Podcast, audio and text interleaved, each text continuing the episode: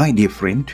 Welcome to the book of Revelation, chapter 14, and um, this time part 3. The beast is defeated and God's triumphant victory. Now, this is God's word in time, on time, for this time. And uh, it's great to be back and to be with you. Thank you very much for um, listening and um, following this study of the Word of God. And as you can see, we are already in chapter 14. Very exciting, great to read. We need to get into the Word. We need to stay true to God's Word. And of course, it's exciting times, scary times, but exciting because uh, whatever happened in this world, we know one thing, and that is God is in control. And so, welcome to this podcast. Let me just go back for a moment to the proclamation of the everlasting gospel. That's verses 6 and 7. We have been through this already, but I just thought maybe uh, I need to come back and take us back there and just have a look again at those verses. Like I said, this gospel is proclaimed during the tribulation, or at least that's what scripture tells us. It proclaims mercy in the midst of judgment. Now, the one thing that we need to understand is this this is the tribulation period, right? This is the time of the Antichrist. So uh, there is, as we have read, there is a gospel being preached at that time, and it's a, it's a, a gospel of mercy in the midst of judgment. So, with the judgment, there is also mercy. It's a gospel that's calling all to abandon the worship of the beast and to have reverence for God. You can also look at uh, Proverbs uh, 1 verse 7. Um, as we have said last time, it's a, it's a time when people will be worshiping the beast and um, and really uh, have no reverence for God. The beast is ruler of a world system consisting of one world government, one world health system, one world economic system, one world education system, one world um, culture and uh, culture system, and one world religion. Yes, you've heard right. One world religion. He is Antichrist, meaning instead of Jesus as Savior, He is the Savior, He is the Messiah, He is God. And, and that's how He will pro, pro, uh, portray Himself.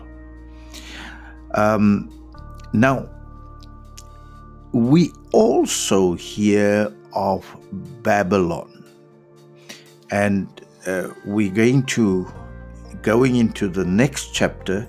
We're going to hear more about Babylon. But Babylon is a symbol of this satanic world system. And it's the center of all evil and all falsehood um, an ultra crime lawless syndicate, Satan incarnated and ruling and being worshipped on earth. A system of idolatry and oppression. That, that is Babylon, but also um, wealth, yes, uh, because Antichrist will actually uh, solve, or that's how it will seem, see, uh, seem to be, he will actually solve the problems of the world, including the issue of wealth, of money. Um, but Babylon is really an empire of the apes, and order an order of unregenerated mankind organized according to Satan's evil principles and Satan's self as the head. And um, just correspond that with First John chapter 2, 15 to 17, where the same John that wrote uh, Revelation also um, tells us uh, that we should not love the world or the things that is in the world and whatever else he is saying there. So, my dear friend, we know Babylon is mentioned 280 times in the Bible, and that this Babylon will fall utterly. The Babylon of old was founded by King Nimrod and rejected the one true God. You can read in Genesis chapter 10, 9 to 10. A city with breathtaking brick buildings, smartly paved streets, all impressive with its statues, statues of lions and dragons. That, my friend, is the old Babylon right? No matter how developed Babylon was, it worshipped false gods. And uh, you can go to Jeremiah chapter uh, Jeremiah 50, chapter 50, verse 2. Babylon was the largest city in the world at that time with approximately 200,000 people. And it, as I said, it was, um, it was the largest city in the world. But it is also known for sexual immorality, monogamous marriage with many concubines, and cult temple prostitutes. Ironically, Babylon means gate of God. But it was really, my friend, a city of an city, Babylon, Babylonia, the kingdom, a kingdom and a city of witches, witchcraft, sorcery, and everything that you can think of that is demonic. That is Babylon. And I thought, I've, I thought, let me put this in for you here because when we go to chapter uh, 15 and onwards, um, in chapter 14, we hear right Babylon um, has fallen. 15, when we get there, we can continue and uh, looking at Babylon. And I will then also deal with, uh, I will deal with some other issues concerning uh, Babylon. Okay. Having said that, let's continue, let's go to uh, chapter 14 and um, verses 17 to 20. Um, uh, that is um, part of what we have uh, done uh, because we have done already some of uh, some of the the verses in this chapter. Uh, but let me read this to you. And then another angel came out of the temple which is in heaven, he also having a sharp sickle. And another angel came out from the altar. And I want you to take note the temple, the altar, who had power over fire. And he cried with a loud cry to him who had the sharp sickle, saying, Thrust in your sharp a sickle and gather the clusters of the vine of the earth, for her grapes are fully ripe. So the angel thrust his sickle into the earth and gathered the vine of the earth and threw it into the great winepress of the wrath of God. And the winepress was trampled outside the city, and blood came out of the winepress up to the horses' bridles for 1,100 furlongs. Yes. Um, it is an amazing scripture that we that we've just read. Now, John saw another angel came out from the altar, and he had power over fire. Um, one of the scholars said this he said these allusions seem to indicate that the angel is acting in response to the prayers of the saints for divine judgment on wickedness you still remember the prayers of the saints in previous uh, chapters that we read about and john asked and uh, about uh, a group of people and, and he was told those are the saints right? Um, and now we are confronted here with also the great winepress of the wrath of God. And I've, we've spoken a little bit about the wrath of God and uh, the cup of his indignation. Now, this vivid picture of judgment was the inspiration for the battle hymn of the Republic. You, uh, you might know this uh, hymn it goes like this Mine eyes have seen the glory of the coming of the Lord. He is trampling out the vineyard where the grapes of wrath are stored. He had loosed the fateful lightning of his terrible sword. His truth is marching on. And so you can see in, uh, in the stanza of this hymn, you can see uh, what John saw in, in and write, wrote about in in the, in Revelation, uh, the hymn writer put into his hymn, and he had he ha, he has uh, um, he's made sure that he makes use of the, the the line that talks about the trampling out the vineyard where the grapes of wrath are stored. Now, these two angels, and we've spoke about that. We said that um, he who sat on the cloud with a golden crown must be Jesus. It cannot be someone else. It must be Jesus. Because some argued and said, well, how can angels tell Jesus what to do? But this is definitely Jesus. We're not going to argue about that. And the angel said to Jesus, Thrust in your sharp sickle and gather the clusters of the vine of the earth, for her grapes are fully ripe. Okay. In Matthew 13 24 to 30 and 13 36 to 43, um, uh, there we see the second coming of Jesus as a harvest, right?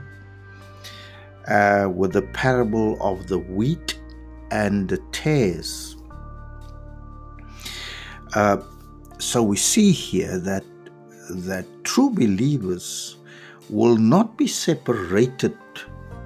Uh, I'm referring to Matthew. Will not be separated from those who merely go to um, that really go to church or just have a uh, nominal relationship with Jesus Christ until the final harvest.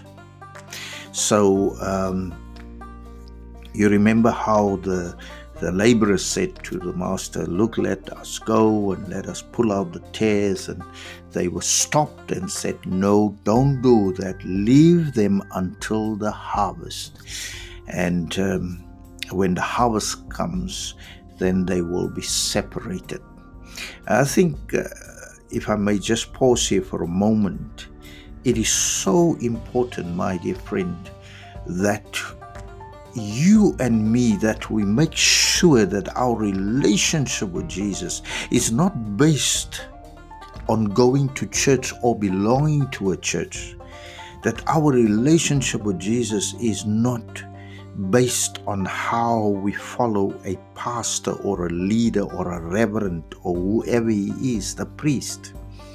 But really, our relationship with Jesus must be based on the Word of God. It must be based on that relationship, that relationship of I, as a sinner, being forgiven and washed in the blood of the Lamb, forgiven of my sins, and um, sure I'm sealed uh, for the resurrection, and I'm sealed with the Holy Spirit, and and my relationship on a daily basis is a living one with a living uh, Savior and Redeemer.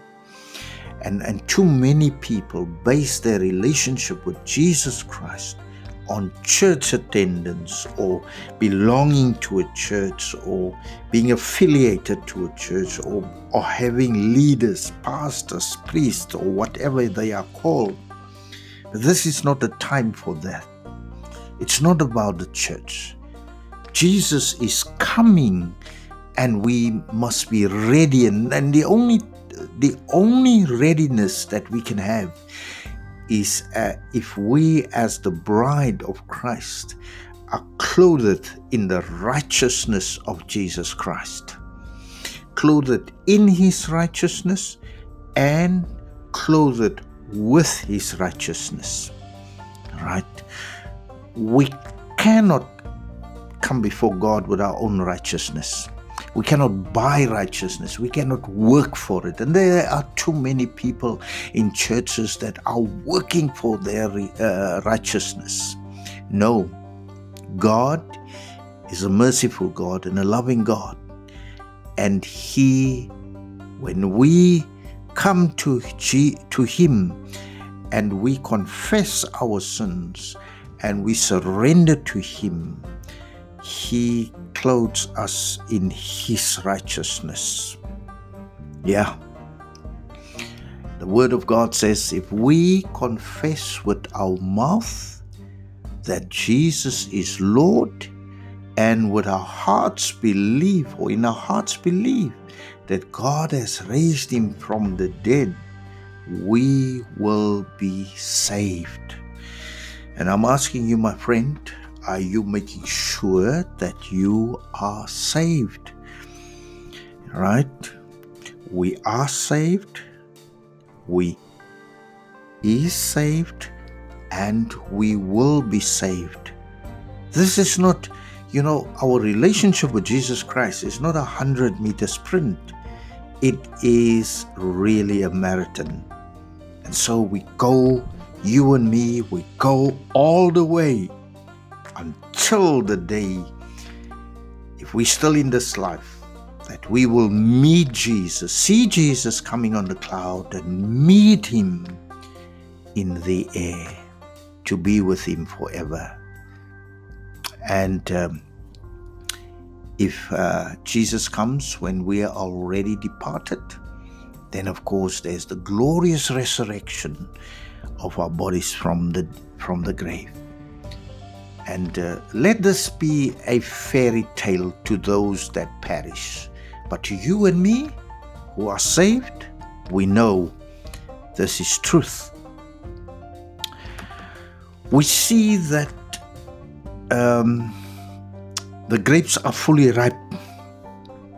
Now, let me uh, again um, just go to our our uh, our friend who is the um, theologian, and he says peaches, uh, fully ripe peaches, grapes fully grown in the prime, almost bursting with juice. You know that that where the grapes come to a point where it's it's it's reached its um, full capacity.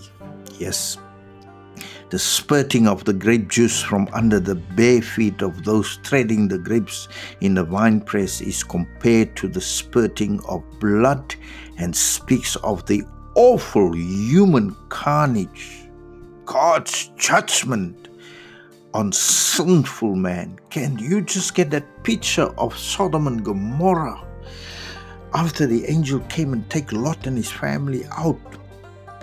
Can you imagine when the fire uh, uh, um, fell from the sky? The kind of carnage that took place. Another theologian says, What strength have grapes against the weight and power of a man when he comes to set his feet upon them? And the riper they are, the more helpless. The heel of omnipotence is upon them, and they can only break and sink beneath it. Yes, my friend, um, it's like Jesus crushing, you know, the head of the serpent. Yes. So, this is wrath, this is the cup of his indignation. But let's continue. Blood came out of the winepress up to the horses' bridles for 1,600 furlongs. Um, most probably, um, this describes the blood spattering up to the horses' bridles. Tremendous carnage.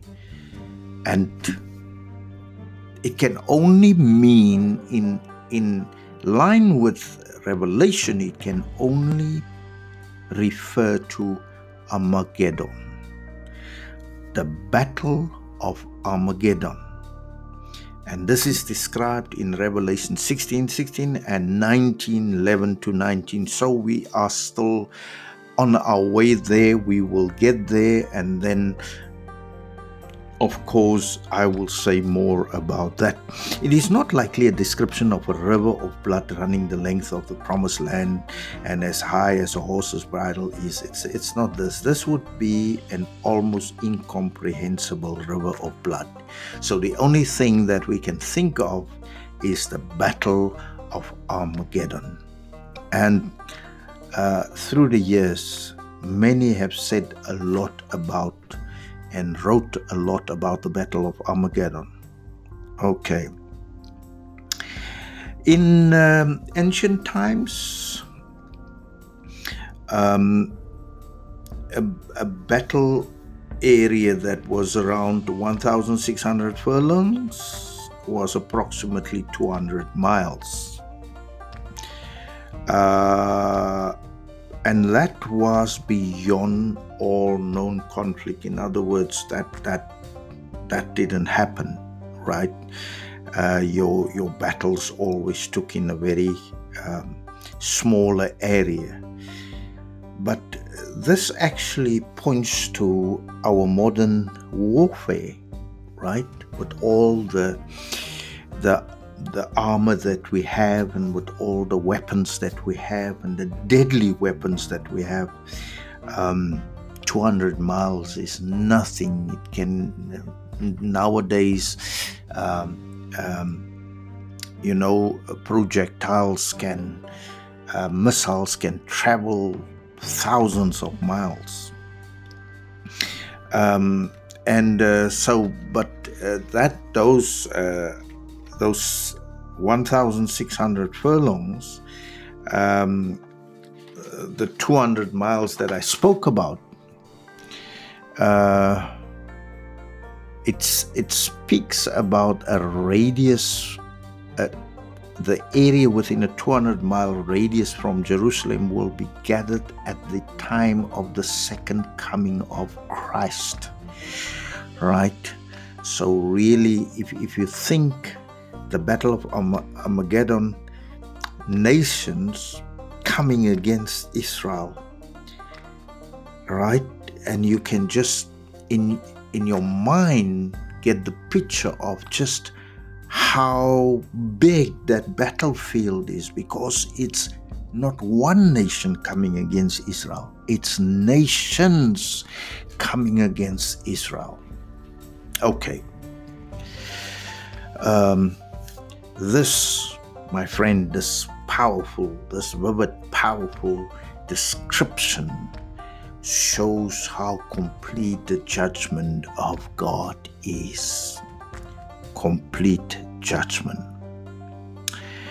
Now, we're coming to the end of chapter 14. It's the perfect answer to chapter Revelation chapter 13. Um, because at the end of Revelation 13, you get the feeling that Antichrist, Satan, might win. And this what this is what I love about Revelation is that we get to the point where we see who's the winner, right? But Revelation 14 shows who is really triumphant, powerful, and in control. And who is that? That is God, His Messiah, and His people. Yes, you and me, right? Those are the entities who are triumphant. The beast is defeated, and God is in control. His Messiah, His Messiah is in control, and His people reign with Him, not Satan not Satan's Messiah, the Antichrist, neither the followers of Satan, of the Antichrist.